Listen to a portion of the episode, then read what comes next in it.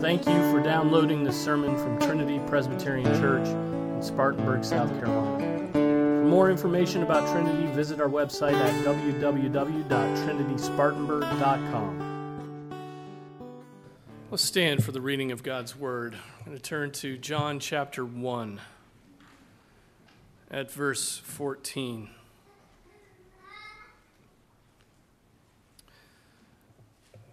Is the word of the Lord, it is eternally true. And the word became flesh and dwelt among us, and we have and we saw his glory. Glory as of the only begotten from the Father, full of grace and truth. This is the word of the Lord. Let's pray. Father, we pray as we look into your word that you would bless every one of our thoughts and meditations. Give us your spirit that we may understand these words and believe them and practice them. Lord, I pray that we would live our lives according to what you have written. We pray this in Jesus' name. Amen. You may be seated. So, John opens his gospel, as you remember, with the wonderful a wonderful description of God. We learn there that God's essence is more complicated than is revealed by nature. Right? We learn that the one God exists in three persons. The Word was with God, and the Word was God. Right? Before time, this triune uh, God existed in perfect contentment, perfect love, perfect peace. And by his inscrutable will, he determined to create all things visible and invisible, including man. Right? And man is the only living thing that bears his image. And incredibly, we learn that the eternal Logos, the eternal Word, the second person of the Trinity, as our passage this morning teaches, became flesh. Became flesh. This is the Christian understanding of our existence. Because, because of the text of Scripture, Christians care about our existence, right? Um, why we are here and, and what it means that we are here. Some religions just don't care about origins and existence. They don't care, they don't think about it. They just serve their whims and pleasures.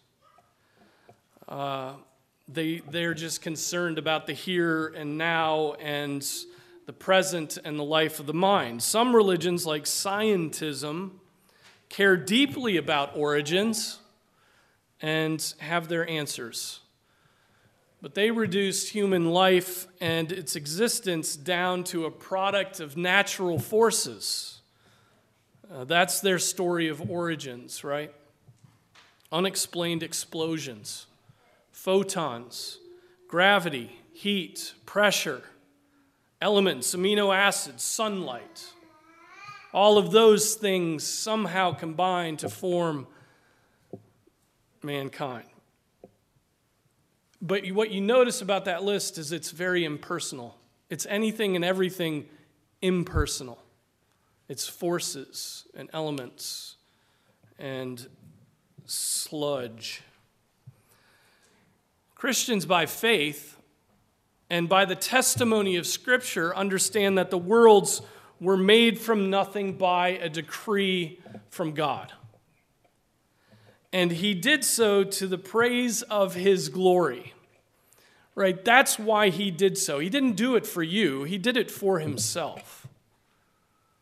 Because he wanted and deserves praise. Right? What exists exists because he willed it and filled all of it with his purpose. Right? He made it and it's filled and meant to carry out his purpose. By faith, we understand that the worlds were prepared by the Word of God so that what is seen was not made out of things which are visible. Right? not elements, not things seen. Things came out of nothing by the will of God. What you must stop doing, or what you must do, on the other hand, is stop interpreting all of reality based upon the criteria of scientism. Yes, science has taught us a lot about God's creation and how it works, but science is not equipped to teach us about origins and purposes. It is not equipped to do that. Have you stopped to think about the fact that so much of this world and the universe is beautiful? That it's beautiful. Have you stopped to think that that is because it has purpose? And that purpose derives from the fact that God made it. Or when you look at those, you know, pictures from the Hubble telescope that they colorize, do you, do you get giddy about the chemical compounds that composes it? Well, maybe if you're a geek, you do. Do you well up with tears when you consider that it took billions of years for those chemicals to align themselves into that form? Well, that is fascinating if it were possible to, to prove, right? But it does not make sense of why we awe at the world, why we are just in awe of the creation. We know in our heart of hearts that there is a loving, personal God who made all things out of nothing. In other words, we know there is an artificer, there is a maker, there is a God who delights in his words. Or if we don't, right, if we don't think that, we likely believe time and chance and heat and light accidentally made birds, and trees, and planets right? And emotions and consciousness and cauliflower. Time and heat and light and chance. In fact, that is just the kind of mind game that fallen creatures, that blind creatures, that sinful creatures would delight in playing. Right? Man simultaneously knows there's a God and because of his fallen nature likes to suppress that knowledge and come up with a scheme that is far less satisfying far less wonderful and and to my point far less personal. Far less personal. Leave it to sinful mankind and i don't really have to prove that point right? Sinful mankind I mean, that doesn't need to be proven. Everybody knows that. Everybody sees that and feels it. Leave it to sinful mankind to have eyes that look upon the glory of creation, filled with reflections of its creator, and come up with a scheme whereby mud becomes cells, becomes organisms, becomes monkeys, becomes man.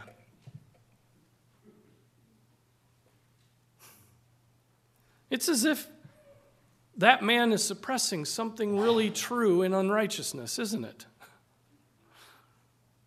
Calvin writes about this early in his Institutes. He says, How detestable, I ask you, is this madness? That man, finding God in his body and soul a hundred times, on this very pretense of excellence, denies there is a God. They will not say it is by chance that they are distinct from brute creatures, yet they set God aside the while using nature, which for them is the artificer of all things, as a cloak.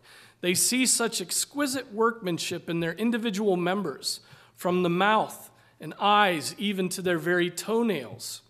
Here also, they substitute nature for God.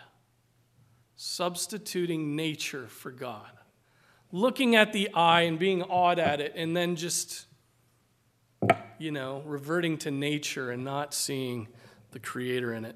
In other words, dear brothers and sisters, stop going along with the Greeks and the philosophers and today's scientists who say that nature is God.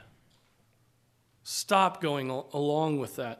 No, rather, nature is the order prescribed by a loving God who made all things for his glory.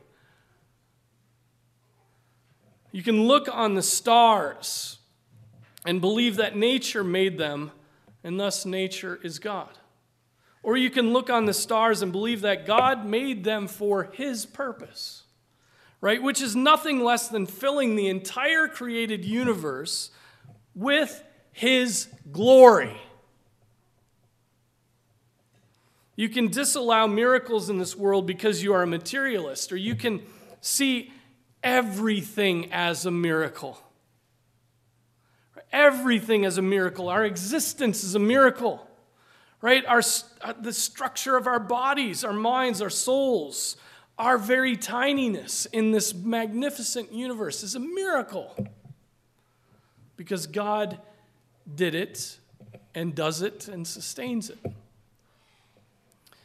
Chesterton, G.K. Chesterton, uh, waxed eloquent on this theme in his, as he always does, right? In his book, uh, Orthodoxy, he said, as an explanation of the world, materialism has a sort of insane simplicity. It has just the quality of a madman's argument. We have at once the sense of it covering everything and the sense of it leaving everything out. He understands everything, and everything does not seem worth understanding. His cosmos may be complete in every rivet and cogwheel, but still his cosmos is smaller than our world. Later, he writes The Christian is quite free to believe that there is a considerable amount of settled order and inevitable development in the universe. In other words, yeah, things develop. We get that. But the materialist is not allowed to admit into his spotless machine the slightest speck of spiritualism or miracle. He can't allow into his scheme any kind of miracle, right? It's all just heat and light and gravity, impersonal. Now, why, why am I belaboring this on this passage about the Word taking on flesh? Here's the reason. If you deny there is a personal loving, glorious Creator who made all things by the power of His Word, you will never believe that the same Creator entered into His creation by becoming flesh. You'll never believe it. Right? In other words, if you refuse to accept the testimony of the Word by faith about reality being fashioned by a personal God, you will never come to accept that the Word became flesh and dwelled among us. A naturalistic worldview disallows such an explanation. A naturalistic worldview actually abhors such an explanation. A naturalistic worldview, as Chesterton put it, cannot uh, admit into his spotless machine the slightest speck of miracle. And the Word of God says, And the Word became flesh and dwelt among us. And the Word was God. 2020 or so years ago, in the womb of a woman named Mary, in a small Middle Eastern town called Galilee, the Word became flesh and dwelt among us. That, dear brothers and sisters, even more than the beauty of the stars in the heavens or the complexity of the eye's structure, displays the glory of the triune God. We live in a world in which the creator of that world entered into the thing he created in order to rescue those incapacitated and despairing creatures. Right? That is our reality. That is our world. That is our world. Is it reasonable? Well, it is. Is it reasonable that you would view reality through the lens of the hypothesis of some dude named Darwin, who ironically refused to observe the ultimate glory of those tortoises in the Galapagos? The glory that testifies of the Creator? Is it reasonable? Well, no. According to today's standard of truth, it's not reasonable, but those standards are whacked. Right? Those standards are not even capable of observing the male and female body and coming away with some objective truth about complementarity. Right? Our modern scientists look at the female body and say she's a male. Is it reasonable that the world is created by a personal God who loved his creatures and became flesh in order to rescue them from their sins? Is it reasonable if there is a God above who rules over his creation? Is it reasonable that these truths would only be accepted by those men and women who have had God work in them by the Holy Spirit? Is it reasonable if an omnipotent God is there who works in this world? Of course, it's reasonable. But of course, the materialist says that it is unreasonable because he presupposed there is no loving God or creator. He says it's unreasonable because he's presupposed, he's cast God aside, as Calvin said. But if there is a loving God and powerful creator, and his word testifies to the fact that there is, then the Son of God becoming flesh and dwelling among us is the most concretely normal, ho hum reality of the universe. It is the way God works. It is the way a world in which there is a God would work. A God who speaks the worlds into existence, who delighted in the goodness of that creation, who saw then man fall from, uh, from his his holiness into sin and fill the world with violence would do something like the Son of God did. Wouldn't he? The God who is love would do exactly like this. He would send his Son to redeem those miserable, despairing creatures. But we have to remember man is dead in his sins, and even though, he, even though Jesus dwelled or dwelt among them, mankind did not receive him. Even though he has always been among us, right? We did not receive him. And it takes a supernatural work of God to open our eyes to this completely reasonable faith. That is precisely what we looked at last time. Remember? Verses 12 and 13, right before 14, which I read. But as many as received him, to them God gave the right to become children of God, even to those who believe in his name, who were born not of blood or not of bloods, nor of the will of the flesh, nor the will of man, but of God. They were born of God. So don't let don't let even a sliver of materialism distort this view. A God created world would work just as, uh, as is described in the scriptures because the Creator God also wrote that book. Miracles are ordinary. In fact, everything is a miracle of God's sovereign power. Right? That, that breath you just took just now is as much a miracle as God dwelling among us in the flesh. Why? Because a God who created all things made his world to work according to his plan and power. And everything that comes to pass is his doing. So don't think like this. Really, if you struggle with doubt, don't think like this wow, that's hard to believe that Jesus is God and that he became flesh and walked on this earth. Rather, think this way it is hard to believe God would not take on flesh given the fact that He is love and He made us to sing His praises. This is the kind of world we live in, one where floods cover the earth, fire descends from heaven, rivers stop, and the water piles up. The shadows move back on the steps, the deaf hear, the dead are raised, right? And the Word became flesh and dwelt among us. That's the kind of world you live in. Are you suppressing what is reasonable? Are you suppressing what is normal? Are you suppressing all of that with your, with your own theories? That maybe, maybe you got those theories from a comic book. You know? Maybe you got those theories from a science book. Maybe you got those theories from a, a pinhead at, at uh, the university. And yet you deny what God has written in his book. Now, moving on and zooming in on the passage, I mean, it really is absurd, right?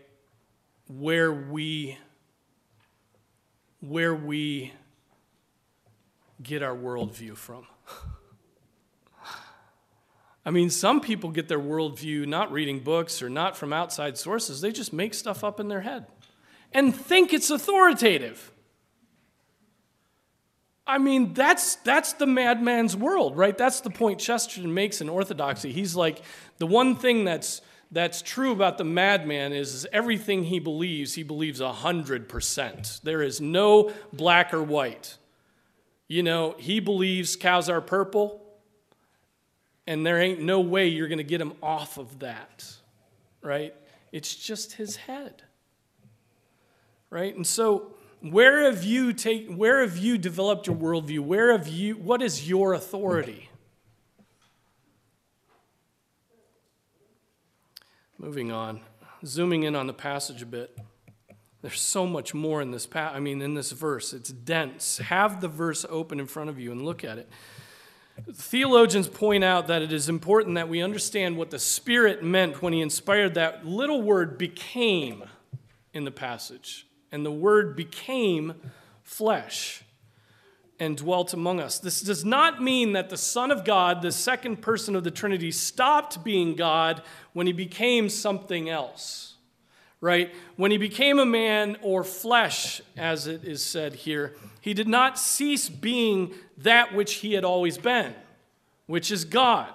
Some heretics have taught differently, but we must understand that when the Son of God assumes the human nature, he does not lay aside the divine nature. I mean, this is important doctrine, this hypostatic union, the union in, in Jesus of both the human and divine nature. It's laid out in the Chalcedonian Creed, right? That's one of the creeds that we as a church confess and hold to.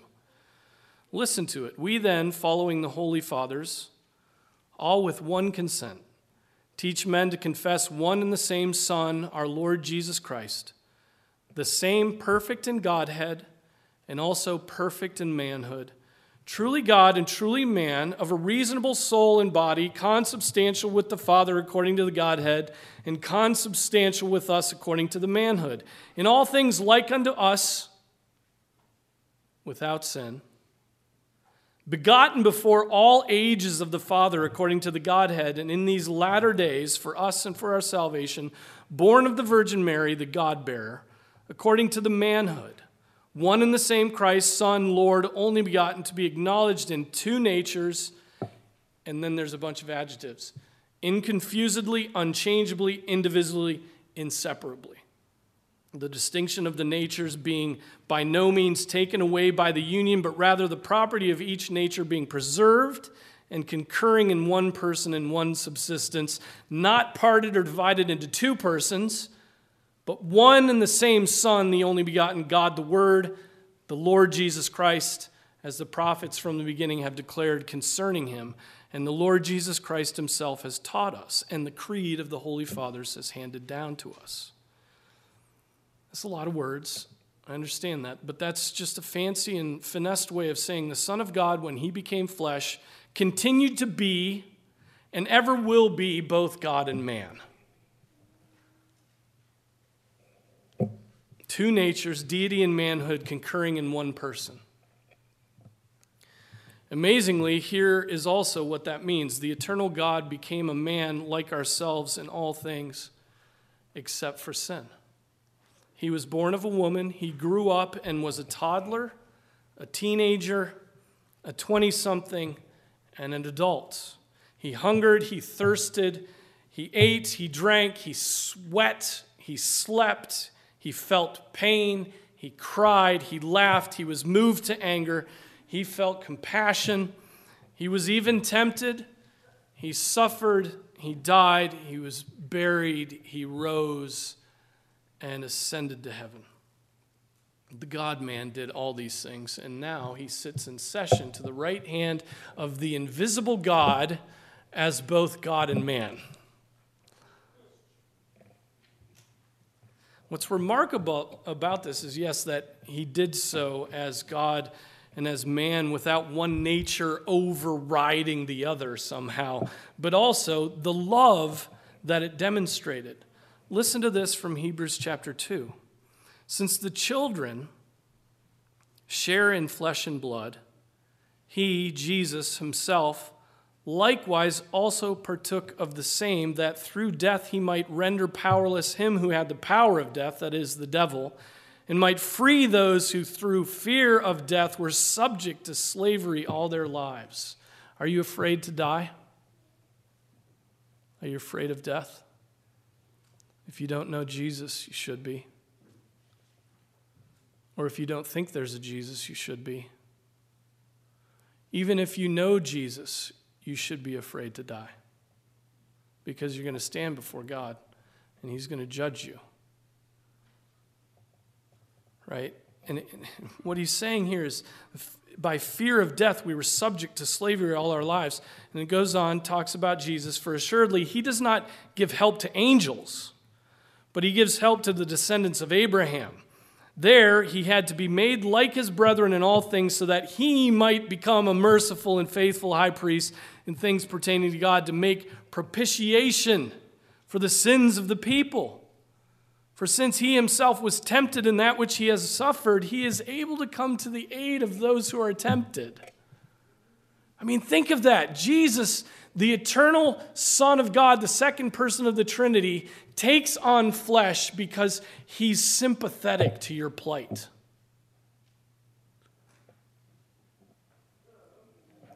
And he, he wants to come to your aid. I mean, that's glory. That is a glorious Savior, isn't it? What a merciful and loving God. It boggles the mind that this world, this, that this would happen, right? And, and that it would, would happen for our eternal salvation, our lifting up, our peace and comfort. I mean, have you given thanks to the Son for his humiliating work for your soul?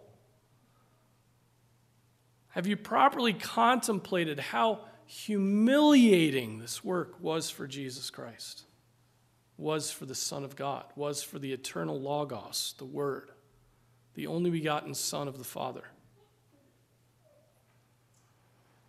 Next, notice that our verse says, We saw his glory.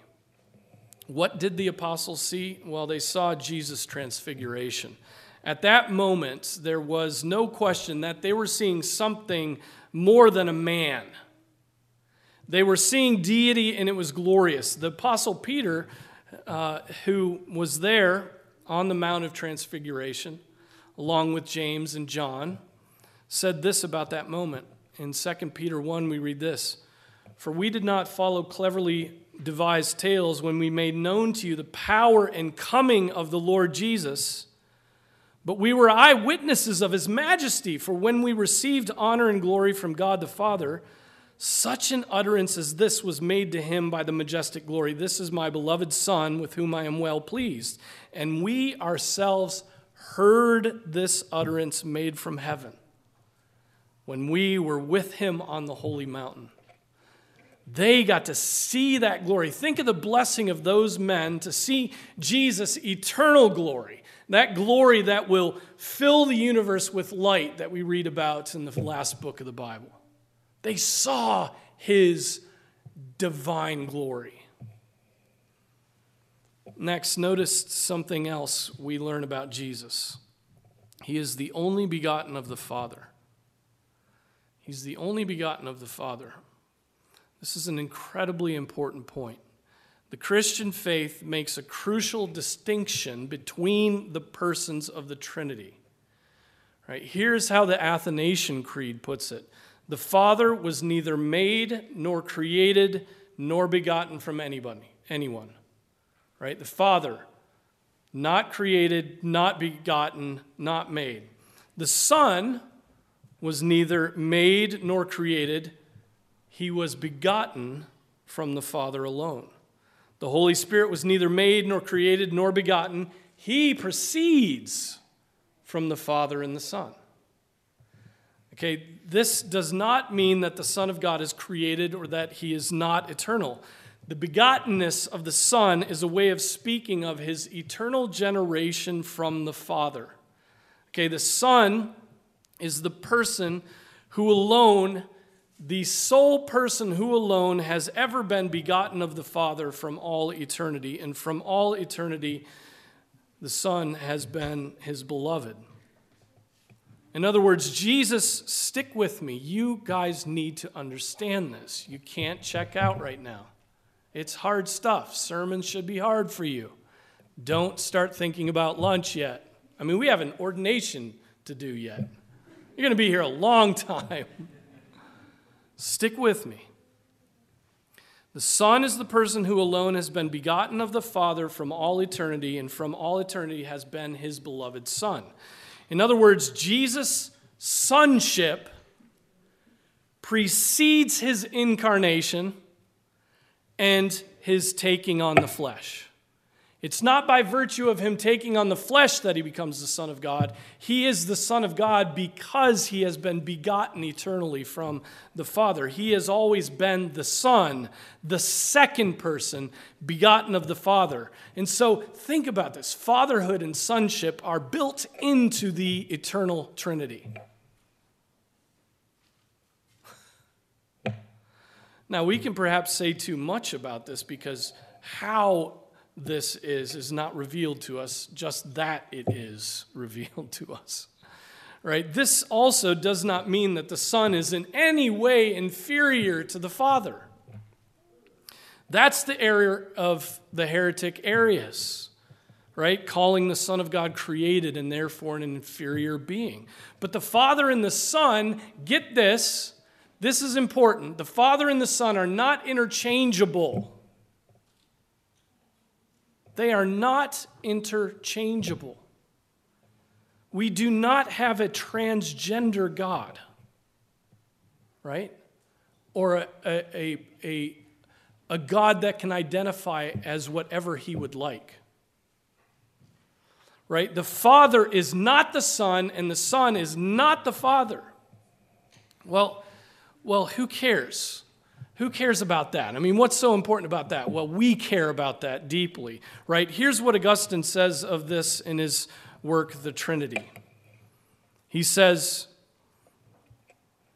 if, however, the reason why the Son is said to have been sent by the Father is simply that the one is the Father and the other the Son, then there is nothing at all to stop us believing that the Son is equal to the Father and consubstantial and co eternal, and yet that the Son is sent by the Father.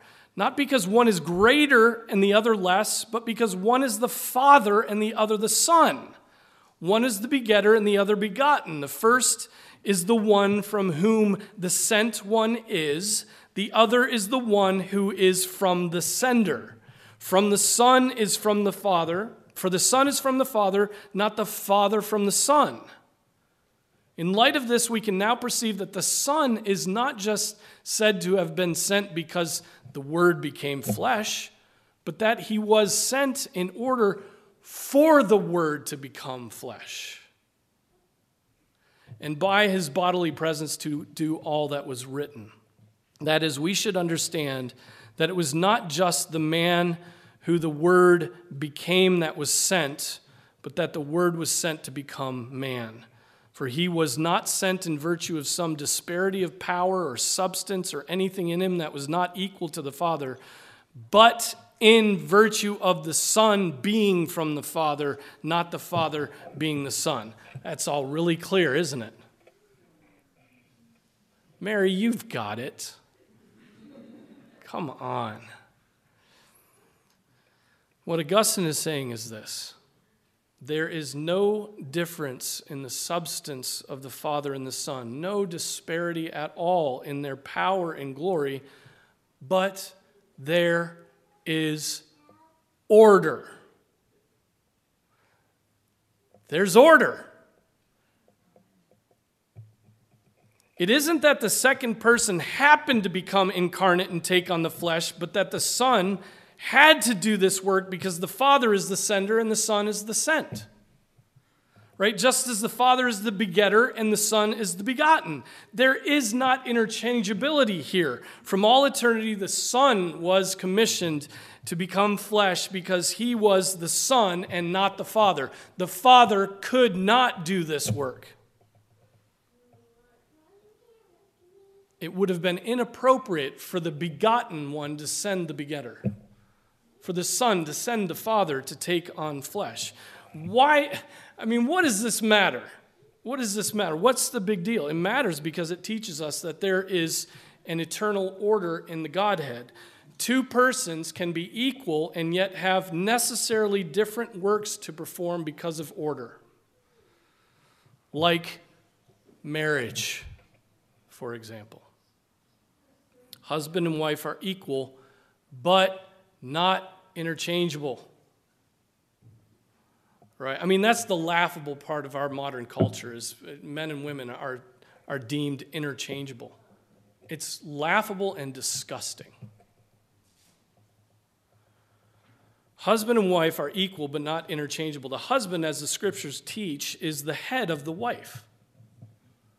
Right? She is no less a child of God, no less a human, no less dignified, no more a sinner, but she is not the head by virtue of her structure, by virtue of her sex.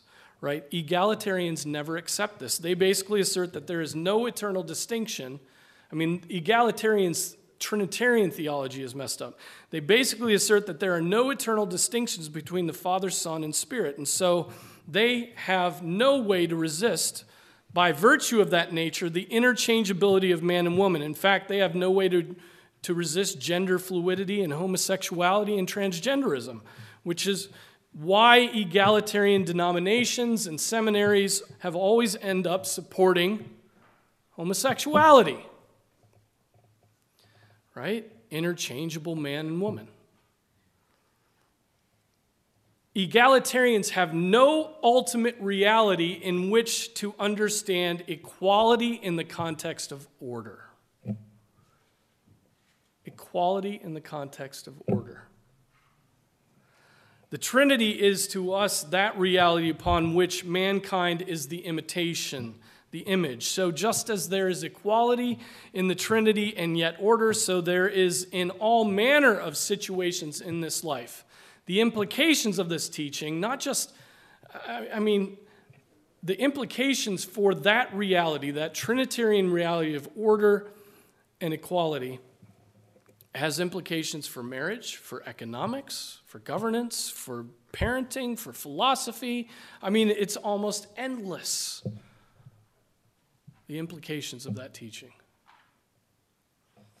And so I can't overestimate the importance of this doctrine the eternal generation of the Son, the non interchangeability of the Father, Son, and Spirit, the, etern- the eternality of the Father as Father, the eternality of the Son as Son, and the eternality of the Spirit as Spirit. And, and get ready for this because as we go through the Gospel of John, we'll keep coming back to this because John keeps coming back to this. This the, the, the Trinitarian doctrine is thick in this gospel. So, finally, thank you. It really is finally. Note the last thing it says about the Son of God who became flesh, ever to stay in flesh. He is full of grace and truth. This means that the Son of God becoming flesh out of the very mists of timelessness itself brought riches to us. Riches. To be a member of his kingdom, to be a member of an eternal kingdom, is to enjoy those treasures of his grace and truth for all eternity. Right? He came to announce salvation by grace through faith.